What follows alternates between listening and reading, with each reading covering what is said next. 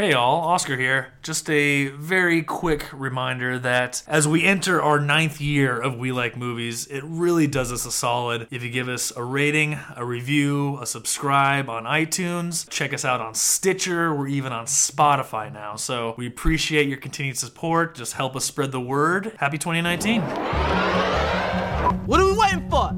Action! Let me have your attention for a moment. Let's talk about something important. Now we're talking business. Let's talk business. Yeah, let's talk business. Oh, you guys like to tell jokes and giggle and kid around, huh? I'm talking about form. I'm talking about content. I'm talking about interrelationships. I'm talking about God, the devil, hell, heaven. It's too cerebral. We're trying to make a movie here, not a film. We have a new category this year Best Film Ever Made by a Human Being. We should have got Oscar. Who are you working for? The Knutsons. Who, who the f are the Knutsons? These are big movies think about big men in tights. Roll that motherfucking camera, Wolfie. Kiss my ass. Yeah! We like movies. This is business, and this man is taking it very, very personal.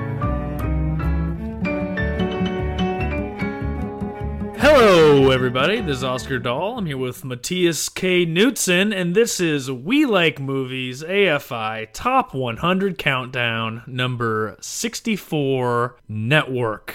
Matt, here you're a little upset. You want you want to tell us a little more about that? You have meddled with the primal forces of nature, Mr. Dahl, and I won't have it. Is that clear? you think you've merely stopped a business deal? This is not the case. The Arabs have taken billions of dollars out of this country, and now they must put it back. It's ebb and flow, tidal gravity, it's ecological balance. You're an old man who thinks in terms of nations and peoples. There are no nations, there are no peoples, there are no Russians, there are no Arabs, there are no third worlds, there is no West. There is only one holistic system of systems, one vast and immane, interwoven, interacting, multivariate, multinational dominion of dollars, petrodollars electrodollars, multi-dollars, Reichmarks, Rins, rubles, pounds, and shekels. It is the international system of currency which determines the totality of life on this planet. That is the natural order of things today. That is the atomic and subatomic and galactic structure of things today. And you have meddled with the primal forces of nature, and you will atone. Am I getting through to you, Mr. Dahl? You get up on your little 21-inch screen and howl about America and democracy. There is no America. There is no democracy. There is only IBM and ITT and AT&T and DuPont, Dow, Union Carbide, and Exxon. They are the nations of the world today. What do you think the Russians talk about in their councils of state. Karl Marx, they get out their linear programming charts, statistical decision theories, minimax solutions, and compute the priced cost probabilities of their transactions and investments just like we do. We no longer live in a world of nations and ideologies, Mr. Dahl. The world is a college of corporations, inexorably determined by the immutable bylaws of business. The world is a business, Mr. Dahl. It has been since man crawled out of the slime, and our children will live, Mr. Dahl, to see that perfect world in which there's no war, famine, oppression, or brutality, one vast and ecumenical holding company for whom all men will work to serve a common profit in which all men will hold a share of stock, all necessities provided, all anxieties tranquilized, all boredom amused, and I have chosen you, Mr. Dahl, to preach this evangel. Is it because I'm on TV or I have a podcast?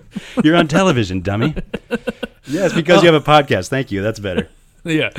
Um, Thank you for indulging I'm gonna give me. you. I'm gonna give you a B, B minus. I'm, may have to uh, edit that up a little bit. But me, I, I fantasies about someday uh, writing a book about something or other, and then I have further fantasies about being able to uh, narrate that book myself for Audible. But I'm not sure if I can do it. I'll tell you what, it's harder. It's harder than it sounds to uh, to read and speak simultaneously. You know, this is a good start because I think a lot of people would say the key scene and the and, and their favorite scene and the most iconic scene, obviously, is the uh, "Mad as hell, I'm not going to take it anymore." The Howard Beale sort of rant. But uh, for my money, the Ned Beatty scene is my favorite scene in the entire film. Uh, a film chock full of just incredible moments. Uh, he fucking steals the show, and I, I know uh, what's her face. Uh, Beatrice Straight. Beatrice Straight won the Oscar for about five minutes of screen time. I would have rather it been Ned Beatty for having what three minutes of screen time, and then uh, learning that uh, that rant, that four page rant, in, in, in one night being called in. Technically, Ned Beatty is on screen for five minutes and 53 seconds. Okay. That okay. includes him, like, obviously, you know, walking into the room, walking out of the room. Beatrice Straight has five minutes and two seconds of screen time, and she won an Oscar for that, which I believe is still a record. But your point is well taken. They're both comparable. I mean, they both were nominated for, you know, less than six minutes of screen time apiece. Yeah, it's uh, it's incredible. So, fuck, Matt, network Sidney Lumet, Paddy Chayefsky, a lot to frickin' bite into here. But let's start with uh, when did you first see this movie and where has this movie sort of been in your mind for the last, you know, 20, 25 years? This is one of my f- probably 30 favorite films of all time. I probably watch it uh, at least two or three times a year and have done so for probably the last 20 years, 25 years or so. I have a sneaking suspicion that this movie probably came onto my radar right around the time that it landed on the original AFI list. Okay. And it would have been number 66 at the time. Mm-hmm. And I was familiar with it, but obviously, for a number of reasons, this is a very adult film, right? Yes. Adult themes, adult situations, adult relationships, uh, you know, satire from, uh, you know, on a very sophisticated level. And, uh, you know, it's still an R rated movie. And uh, as a result, it wouldn't exactly have been like playing on, you know, AMC and the Knutson household when I was a child. Even though my parents both quoted it all the time and they both had nothing but um, great things to say about it. I'm pretty darn sure that around about 97 or so, when it landed on the original list, was when I, re- I decided it was required viewing and I saw it, and even at the tender age of whatever I was, 14, 15 years old, it still absolutely blew my hair back and floored me. And I think it hasn't aged a day. If anything, I think it's only gotten more and more relevant, which I know is not a crazy revolutionary thing to say. You know, a lot of people sort of look at this film as being the you know Paddy Chayefsky's opinions on these matters as being sort of like the presage of reality television. Maybe this movie even predicted Fox in its own way because UBS in the context of this film is the fourth network. That's what Fox mm-hmm. became in the 80s, right? And yeah. and appealed to sort of like this lowbrow audience who were, you know, kind of angry. Yeah. So uh, in that regard, yeah, it does seem just as relevant today as it probably did in 1976. And I actually was fortunate enough to get to see Lee Hall's recent adap- uh, stage adaptation of Network with Bryan Cranston and Tony Goldwyn and Tatiana Maslany in, on Broadway. And it was interesting. I, I'll, I'll get into that deeper a little bit later. Um, but my biggest issue with the play as opposed to the film is that the play really leans into the Howard Beale stuff because you have Bryan Cranston playing this role, right? Yeah. So what I think the movie does so brilliantly is it really is a triptych between these three very strong, fascinating characters, and it kind of spends equal time on them. Whereas the play is just it's just kind of like the Cranston show. And don't get me wrong, I love Cranston, but I think that was a mistake because I don't think this movie is explicitly about Howard Beale. I don't think the story is explicitly about Howard Beale. Let's put it that way. Even though the opening narration says this is a story about yeah. Well, he kind of dis- disappears. I mean, he sort of stops evolving in the in the second half of the movie. The uh, Ned Beatty scene being the one big pivot for him, but he sort of does fall by the wayside and become more of a static character. Um, but l- let's get back to this movie's you know prescience because I think especially nowadays it's it is not a revelation like you said to, to to proclaim that this movie is more relevant than it's ever been, but I think it's instructive and interesting to get into whether that that's sort of by luck and happenstance or if you know Mr. Chayefsky really saw all of this coming, which I I, I doubt he did. I, I believe he was sort of talking about the present when this was going on. You know, reading into it, he was talking about the sensationalism of of war coverage and just news in general. And I'm not necessarily sure that he had any idea about reality television or even you know Jerry Springer type talk shows in the 90s and especially uh, 24 hour cable news networks. I don't know. I mean, do you think you know, his genius has sort of become? It's been maybe blown into sort of hyperbolic realms over the years, and he certainly was a screenwriting master. But I'm not sure he's uh, he's some some oracle that saw every single thing coming, like like some of his acolytes might you know might offer up, right? I do believe he's a genius. I do believe he's probably one of the five greatest American screenwriters of all time. Um, Oracle, no, not necessarily. I mean, if you you, you look back on um, at interviews with Lumet and Paddy Chayefsky, and even Lumet being interviewed uh, during the original AFI Top 100 list, he says they never approached this as satire. He says we were just reporting on what was going on in the world at this time. He says it's just a reflection of media and corporate cultures in the 1970s. So I don't think they were trying to do anything. They weren't trying to predict the future. Eh, you know, I'm sure this probably seemed pretty damn revolutionary in 1976, but they both maintain that it was supposed to be a reflection of the now, not a uh, look forward towards what this could potentially become. It's become way more uh, it's become more real you know, viewing it through you know current 2019 uh times and culture right? Like it had to have seemed more farcical and over the top over the top than it does now. Now it just seems like right on with exactly what we've been seeing in the media right? George Clooney um, apparently toyed with the idea of doing a live version of Network uh, back in the early 2000s, right around the time when he did uh, Failsafe. Sure. Which is very interesting. It's actually another Sidney Lumet movie. So if you're interested, maybe check out both versions: the Sidney Lumet version of Failsafe and then Clooney's live version, which is fascinating. Anyway, he, he was he was obsessed with this live television stuff. Um, probably right around the time that he left ER, and he well, wanted because ER did it exactly. ER had a very very effective uh, live episode. And so he wanted to maybe do this thing live. He was kind of toying with it. So he he um, he screened network for a bunch of kids. He screened network for a bunch of like teens and twenty somethings, and I don't know, two thousand four, two thousand five, something like that. And he noticed that none of them were laughing. And it wasn't that it wasn't because they didn't get it. It was because it didn't seem crazy. You know, it didn't seem farcical. It didn't seem over the top.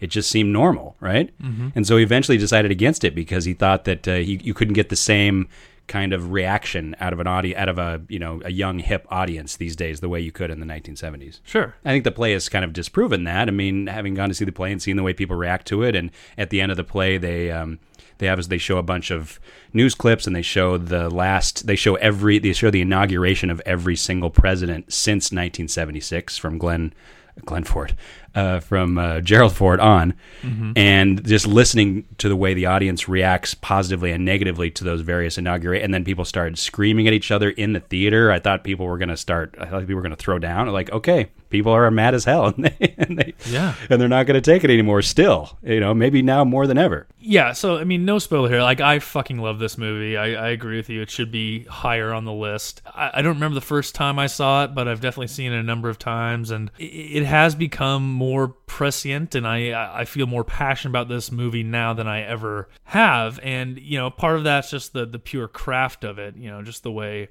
Paddy doles out the story and just how how how perfect it all goes, and how how much conflict he wrings out of every scene, and you know why while some critics might say that just devolves into shouting matches and pretty much every scene the, the the motivations for each character are so freaking clear throughout and you understand where everyone's coming from. Narratively it just works perfectly but as sort of a cultural touchstone i was just this last viewing just just sort of blown away by how this is just representative how how much of a clear-eyed view of our current society this thing is. And uh you know it, it feels like this should be required viewing for for everyone especially people whose whose brains are being muddied and you know turned to soup by uh, by Fox News and MSNBC and everything else.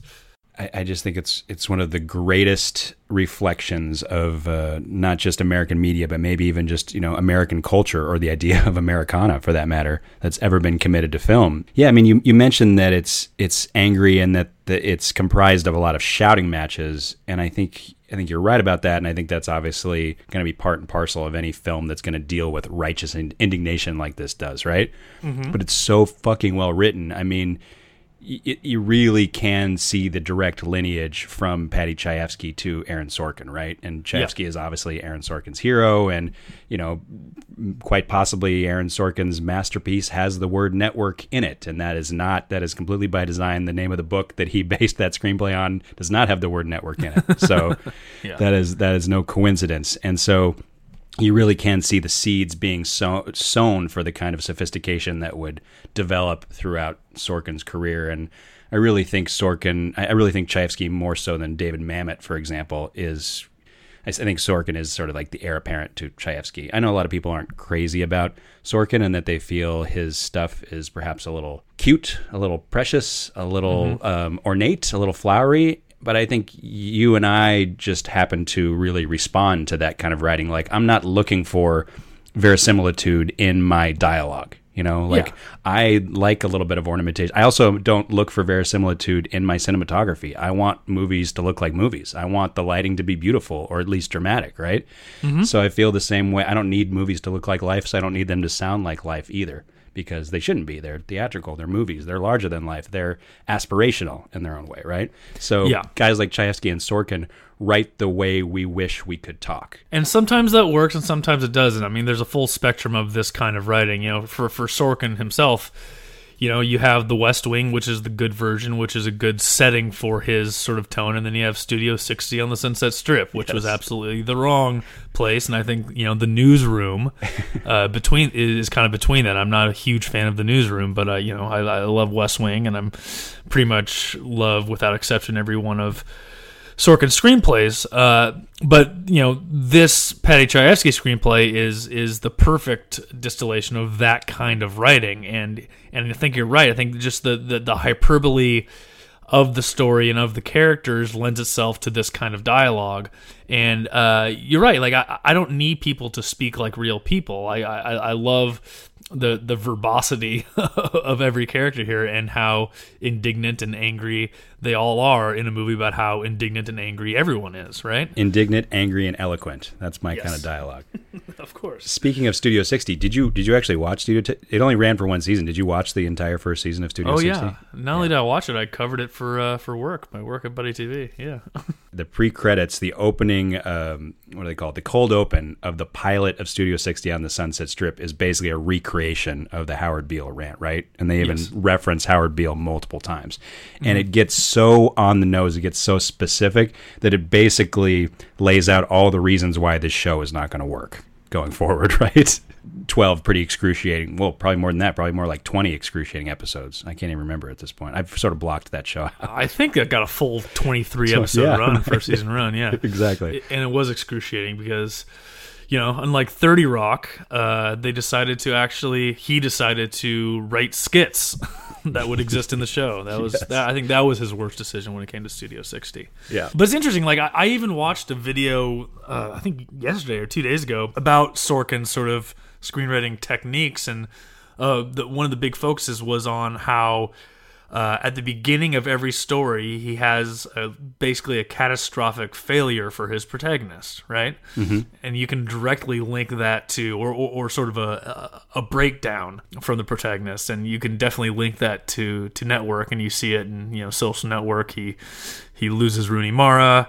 Charlie Wilson's War is kind of different because uh, it's more about Gus uh, losing, but uh, even Molly's game, you know, she she sort of is down in the dumps at the beginning, but Sure. you you kind of you kind of need that for uh, just narratively for, for your for your protagonist to have sort of a, a, a hole to dig out of and a, and a goal going forward. But it, it, it works so well in Network and just the the fucking plot machinations at the beginning of this movie. It's crazy how many times people get fired and rehired within the first 35 minutes of this movie, right? And it just Yeah. seems so normal, but it, but it, you know, if you sort of read just the beat by beat on on paper, it might be like, okay, this is a little this is a little much this yo-yoing, but the way it's laid out in network is is sort of perfect and it really keeps the ball rolling in what could be, you know, a lot of first acts can be sort of boring setup. Well, you, and you completely understand why Sorkin kept going back to this television well. The, and by television well, I mean using the internal drama of producing television Yeah. as his stage, right? He, like you said, he did it with Studio 60, he did it with the Newsroom, and he did it with Sports Night, right? Yeah. So and far, even even the, even the West Wing is the same thing in some way, where you're the internal production of politics, right? Exactly. So that's what network is set against that stage. And if you were to just kind of like read about, you know, the setting for this movie, having not seen it, and you, if you honestly, if you even were to just watch the first, I don't know, maybe eight minutes of the movie, you might be a little put off by the fact that this seems like it's going to be pretty dry. Yeah. You know, like the opening is a bunch is you know is kind of like a split split screen situation with a bunch of network broadcasts. You have this very dry, very strange, very ominous voiceover narration. You get a couple of drunk old guys having a conversation on the street of New York, and then you have this very strange, very kind of flat opening credit sequence, and that really speaks to Lumet's approach here, not only visually but also kind of tonally. If you, if you read about Lumet's approach, he basically decided he wanted to make the movie as like kind of flat and lifeless and sort of naturalistic as he could at the beginning. And then as things got weirder and crazier and more over the top, you'll notice his lighting gets bigger. His his camera, you know, his compositions become much more formal. The mm-hmm. movie moves away, it moves from naturalism to a, a more like hyper cinematic aesthetic by the end when things go completely over the top. And that's it's it's kind of subtle, but it's also indicative of, of Lumet's brilliance. I mean, Lumet really is one of the most underrated stylists of his generation because he's always thought of as being, you know, such an actor's director and such kind of like a formal, excuse me, such kind of like a journeyman rather in terms of the kinds of scripts he approached and the way that he approached them. But if you really watch this, you know, even the later stuff like uh, Before the Devil Knows You're Dead, I mean, the mm-hmm. guy really had a grasp of style. Uh, all his own. Dog, even Dog Day Afternoon has has a pretty interesting style. Yeah, I mean, it'd be interesting interesting to see this screenplay uh, done by someone who was going to be far more stylized because this this Brian De Palma or somebody for example, or even you know the David Fincher Social Network treatment, right? Sure, sure different way of looking at this that would have it would have been a totally different movie. I'm not necessarily sure it would have been worse or better, but yeah, I, I really like uh, Lumet's approach here, and I, and I think it works. And you're right, the the subtlety of of the sort of transition from naturalistic to commercialism, especially by the end, with maybe one of the pivot points being, like we said, the the, the Ned Beatty scene, which is just fire and brimstone. yes. Some this this uh, ancient god rising up and scaring the shit out of uh, Howard Beale. I love just the rows, the the rows of those incredible library light, those little green library lights that are so just good. leading up. It's just this movie was shot by Owen Roizman, who uh, who also shot uh, The French Connection. He shot The Exorcist. He shot uh, Tootsie, which we talked about a couple episodes ago. This guy was really rocking and rolling in the 70s. Mm-hmm. And, and the movie has a really interesting aesthetic to it. Matt, are there any flaws in this movie? I mean, you know, is it too angry? is, is it like alienatingly angry? I don't know. Is it a little too long? Um, is it does it go a little too gleefully over the top when you start involving the? Um, you'll have to pardon me. The, the I can't remember what the name of the terrorist organization is. I should have written that down. The uh, Ecumenical the Liberation Group or something. Yeah. yes, exactly. I mean, that stuff, that's really when the movie starts getting farcical. And honestly, that's when it kind of loses me a little tiny bit. Like when I find the movie most funny and most effective when it's kind of really sort of straddling that razor's edge. Yeah. When it when it goes totally over the top and when they you know when the guys are firing guns into the ceiling of the safe house and stuff. Mm-hmm. It's funny, but it's just it's a little much for me personally. I mean, I think it still works, and it's obviously setting up something that's going to pay off at the end of the film. And when the woman is like running around the house and screaming about, you know, making sure she gets her subsidiary, mm-hmm. you know, she gets her back yeah. end points or whatever, that stuff is fun. That stuff's fun. And I think, you know, I think the movie could have worked uh, just fine without that entire subplot. But I think the key takeaway of you know everyone is for sale is is is important to the movie and to the overall message here. I don't know. Do you think there's too much of a focus on the William Holden character and his sort of domestic affairs? I you know I, I, I, it seems a little um, not antithetical, but but a little. For you, who is the protagonist of this movie, or is it a true three-headed protagonist beast? Yeah, I, I think the closest is Faye Dunaway because just because Howard Beale sort of becomes a more of a static character uh, by the end. He sort of you know loses it, and then he's just this crazy evangelical preacher, right? Um, but but but I think technically, I think it would just be a pure triptych, right? It is. Uh, Holden's the only one with an arc, right? I mean, Faye Dunaway basically doesn't change; she just kind of gets worse. Peter Finch makes a change in terms of his belief structure, but but as far as his approach is concerned, that doesn't change. He's a raving maniac from basically the beginning. Yeah. I think Holden is the only one with a real legitimate arc, and I think that's why the domestic stuff is so important. Mm-hmm. Because mm-hmm. his relationship with Beatrice Straight, of which they get one one five minute scene for which mm-hmm. she won an Oscar, would seem I guess out of place considering the trajectory of the story, except I think it's incredibly important to reinforce the fact that this guy is really, he's legitimately having a midlife crisis. Yeah. For a number of reasons. And this is how it's manifesting itself. And he is unfortunate enough to have run into this person who basically just weaponizes his midlife crisis. Yeah. Right. And basically feeds on him. And don't get me wrong, what he's doing is wrong. And he is obviously trivializing his relationship with his wife. But the movie goes to lengths to show you why a guy in his position would would um, gamble on his marriage in this way, right? Because his best friend is gone up the deep end, and he basically he, he's kind of in a no country for old men situation, right? He no longer recognizes he no longer recognizes the environment in which he's spent his entire professional career. He he can't understand how all of this has gotten away from him, and mm-hmm. his his life's work has basically been taken away and is being commodified by Faye mm-hmm. Dunaway's character. I mean, she is literally a succubus who is, you know, she might be making him feel younger sexually, but she's she's taking his life's work away and she's completely marginalizing it. Yeah, and it's sort of his dalliance with modernity, right? You know, just being with her in general and trying to understand the world as she sees it and the world as it's going to be. Um, but you're right. I mean, he, his uh, he's the only one sort of at the beginning of the movie who's like, when did we ever care about profits for for the newsroom? Like, when did when did that become a thing? It's got to be great to work in an industry where you're basically just expected to lose money every year. Right? He says our, you know, our news agents, our, our news division always loses money, but it's expected to lose money. And Robert Duvall's like, hmm, maybe it doesn't have to lose money. maybe, maybe we should make the stockholders money. Yeah. you know, Faye Dunaway has a bit of an arc, I suppose. She tries to, she dabbles with the idea of maybe some normalcy and maybe her soul can be, I guess, giving herself fully to the cynicism of, of her job and her work by the end of it is sort of the, the downward arc. Um, I feel like Holden almost gives her an out. Like there is a moment Yeah, in, the, in exactly, the film where he yeah. basically says, "Come back from the dark side. We can be together. We can we can work this out. We can work together on this. Like you don't need to fall off into the abyss." I mean, I think doesn't even use. I, I wrote a bunch of these uh, quotes down. Uh, Holden's character uh, Max Schumacher, Max Schumacher says to Diana Christensen, "You need me. You need me badly because I'm your last contact with human reality. I love you, and that painful, decaying love is the only thing between you and the shrieking nothingness you live the rest of the day." yeah. I love that term, shrieking nothingness.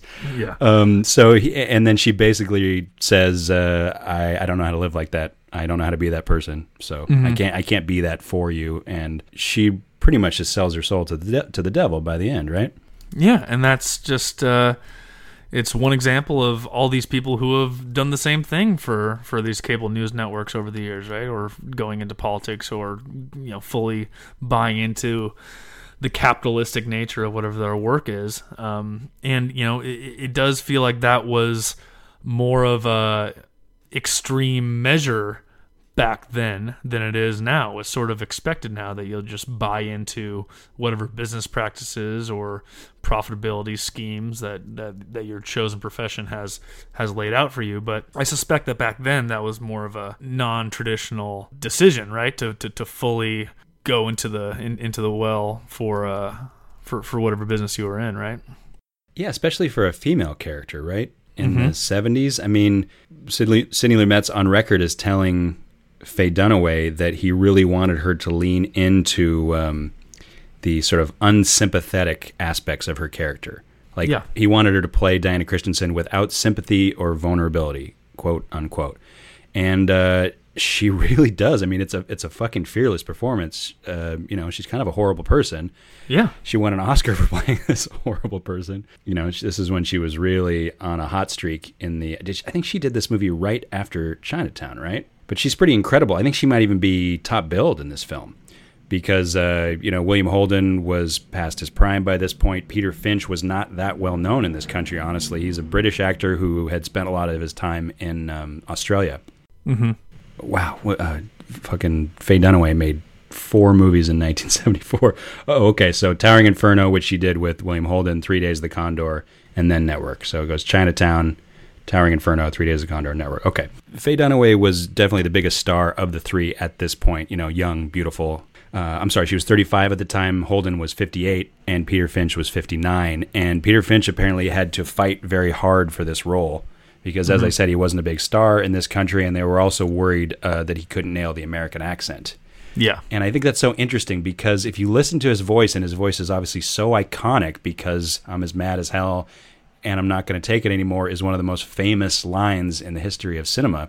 It doesn't sound quite right, does it? No, it doesn't doesn't sound American. No, it doesn't. It doesn't sound East Coast American. There's something about it just a little off, which I think is really interesting and effective because he's playing a newscaster, right? And a newscaster's diction is so important. That's such an important part of their personality and such an important part of their mystique on television. So the fact that it's just a little off makes it that much more memorable. I, I've never been bothered by it. Obviously, I think. No, I it's, think it's I think it's effective. Yeah, I think it works. Um, Robert Duvall was was known at this point. You know, he'd he'd done Godfather one and Godfather two. Sure. I, I'm not sure how big a star he was. You know, quote unquote, back in this time. But yeah, Faye Dunaway was was definitely the the, the biggest uh, biggest person in this cast. And she and Finch both won Oscars for their respective performances, even though they don't actually. The, neither of those characters ever talks to the other. Yeah, that's They, crazy. they never.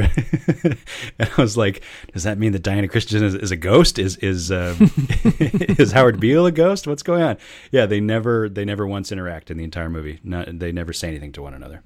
Everything goes through Schumacher. And and William William Holden was you know he was obviously a, a Hollywood legend by this point, but he'd been on sort of a cold streak. Uh, as I said, he and Faye Dunaway were in the Towering Inferno together, and apparently they had a very contentious relationship on the set of that movie. They did not like each other very much. Yeah. So as a result, going into this, p- the people were really apprehensive about what because they were gonna, you know, they had to do love scenes together.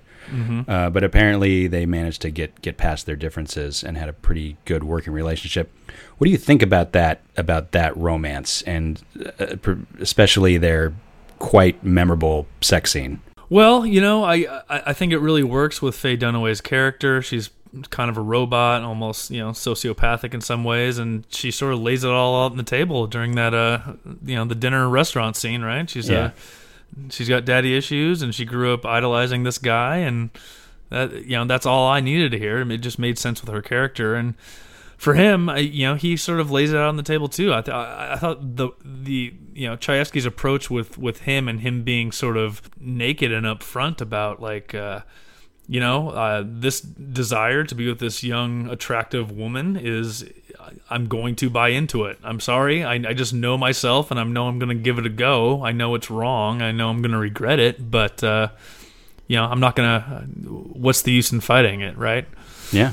For, for me, the, the most exciting, you know, parts of this movie are, are about the media and about capitalism in general, how, how prescient it is today. So the sort of love story stuff is not my favorite part of the movie, but, uh, you know, I think it still works really, really well.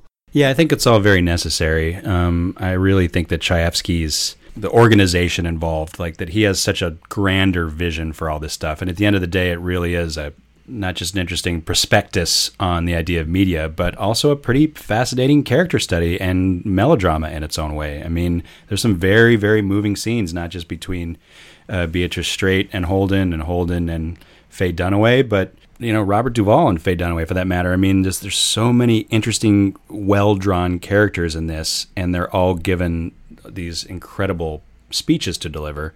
Mhm. Um, it's just it's so fucking captivating. I mean, my my biggest issue with the um, with the stage adaptation was the fact that, like I said, they just leaned into the idea of Howard Beale and they made it much more farcical and they made it much more of a comedy and they basically just gave it to Cranston and said, "Run with it." Mhm. Um, and they take the most famous scene in the film, which is the "I'm mad as hell and I'm not going to take it anymore" scene, which comprises what four minutes of screen time, maybe five minutes of screen time at the absolute most, from the from the minute that Howard Beale walks into the studio in his raincoat to when people are screaming uh, on their fire escapes.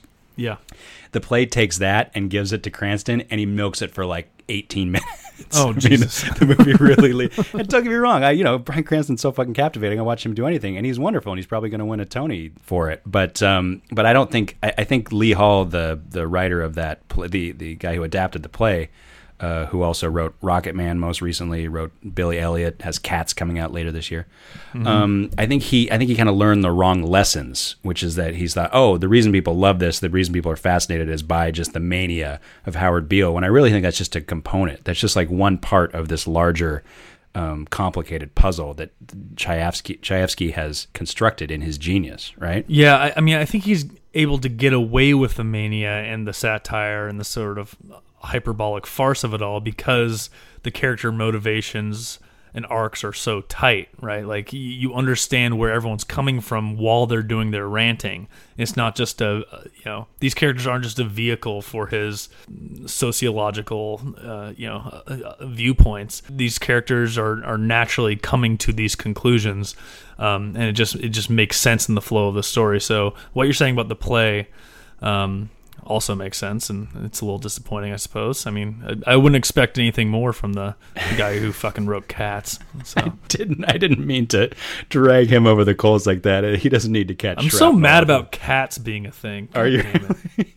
Um, he has Rocketman in the theaters right now. Rocketman's a very interesting film, and so it's interesting the way the guy has diversified himself. And honestly, like the the construction, the visual construction of the play network is really interesting because I've never seen a play um, sort of utilize so many different screens. I mean, it, it really it feels like you're sitting in the the idea is that you're sitting in a television control room and no matter where you're sitting in the theater you're getting this crazy you're getting this barrage of media from all sides and there's screens everywhere and there's sound everywhere and there's flashing lights everywhere and there's a bar on stage where people are drinking and eating in the middle of the play and then uh, at one point there's actors walking outside the theater uh, performing an entire scene live, and, and, they're walking through Times Square, and then they come around the corner and they walk into the theater. There, there's just a lot going on, and I think the direction of it, I think, is I, Ivan Van Hove is the director's name, is really interesting. But I watched the film the night before I saw the play, and it was just I just had Peter Finch's voice ringing in my ears. Yeah,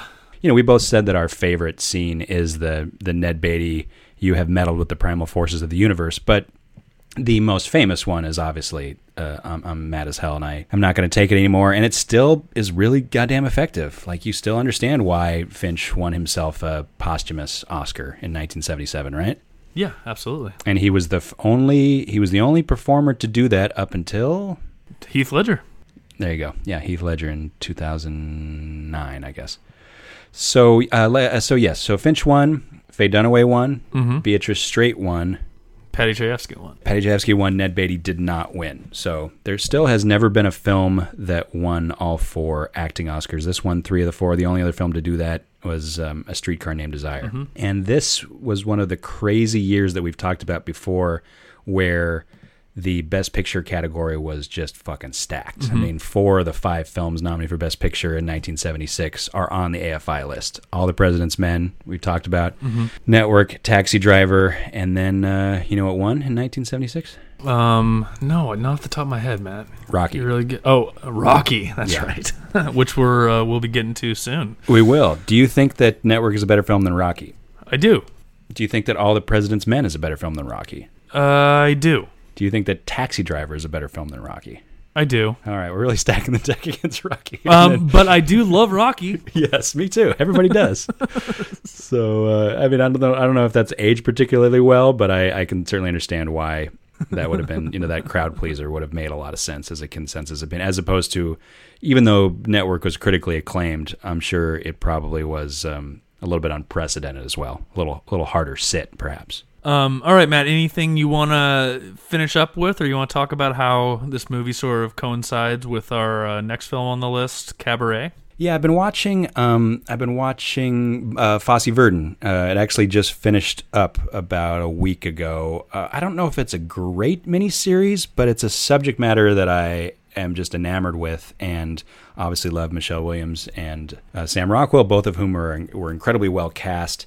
And it deals a lot not with their careers, but also with the career of Paddy Chayefsky, because I hadn't realized that Chayefsky and Bob Fosse were actually really, really close friends. I did not know that. Bob Fosse tap danced at Paddy Chayefsky's uh, funeral at Chayefsky's request. So they were extraordinarily close. I don't think Chayefsky has any official um, writing credits in any of Fosse's work. I'm sure he obviously was giving him a lot of notes. There's a scene in the miniseries where he's giving him notes about the script for all that jazz, which is kind of interesting. You know, Chayefsky obviously was a genius. Uh, is the only solo writer to ever win three Oscars. Uh, one of Woody Allen's writing Oscars was with his writing partner Marshall Brickman. So Chayefsky has the distinction of being the only writer who's ever won three solo Oscars for Marty, The Hospital, and um, network, of course. And um, yeah, I just have been thinking about Chayefsky and um, Bob Fosse and Neil Simon, who was also who was also one of their friends, and uh, just thinking so much about Fosse's work throughout the 1970s and how he might be the most underrated director of the 1970s because I think he made four stone cold masterpieces in the 1970s. And we're going to uh, get into one of them on our next episode of uh, AFI Top 100 Cabaret. Yeah, so uh, stay tuned for that. That'll be number 63. But uh, this has been AFI Top 100 Countdown Network. I'm uh, I'm not mad as hell anymore. I'm very happy that we, we we did this. I'm happy to revisit one of the one of the greatest uh, movies of all time. Really, you've still meddled with the primal forces of the universe, but I'll I'll let it slide just this time. I'm always meddling with those damn primal forces, Matt. You know that. um, all right, until next time. This has been We Like Movies. Say goodbye, Matt. Goodbye. How do you feel? Ladies and gentlemen, the Network News Hour with Sybil the Soothsayer.